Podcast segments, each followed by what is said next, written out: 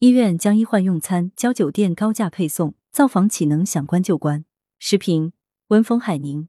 十二月十九日，有网友发文，陕西省志丹县人民医院发通知称，因医院造房暂停服务，职工、患者以及陪护人的用餐将由当地一家大酒店统一配送，费用是每人一天三餐九十元。此事引发网友热议。针对此事，志丹县卫生健康局通报，责令志丹县人民医院立即作废该通知。恢复医院造物，该局成立调查组，全面深入调查并严肃处理。众所周知，医院造房或者说医院食堂是一种特殊的存在，它不仅能方便医院职工、患者及陪护人员就餐，而且由于是内部食堂，没有租金、税费等支出，所以餐饮价格相对较低，可降低就餐者的经济负担。而且，医院造房能为一些特殊患者提供相应的营养餐服务。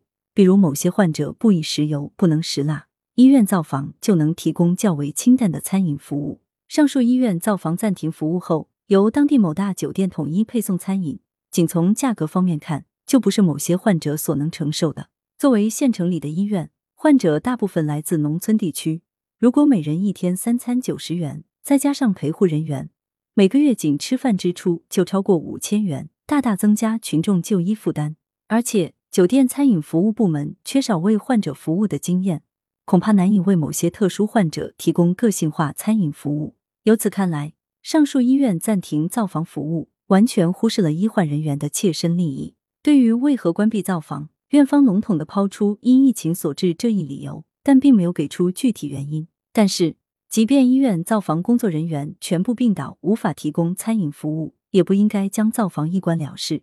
而是要想方设法克服困难，确保为医患人员提供正常的餐饮服务。在这方面，上述医院应该向北京等地的大医院学习。比如，这些大医院在面临医护人员因为疫情严重减员的情况下，既倡议清正医护人员坚守岗位，还临时招聘退休职工重新返岗，以保障医院的医疗服务不打折扣。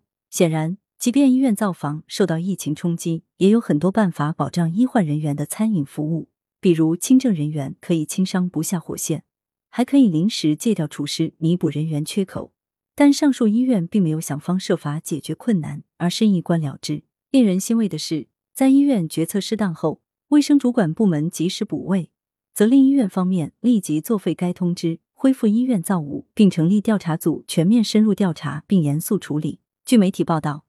该医院的医患人员在十九日吃了一天高价餐后，重新享受原来的造房服务。从上述医院公开的供餐种类和收费来看，收费有偏高之嫌。这或许是按酒店餐饮收费标准来拟定的，但患者并非游客，不该承受较高的餐饮定价。该医院为何偏偏选择某酒店作为餐饮提供方？中间有无猫腻，也是一个值得深入调查的问题。来源：羊城晚报羊城派，图片网络截图。责编：付明图，江雪原校对：朱晓明。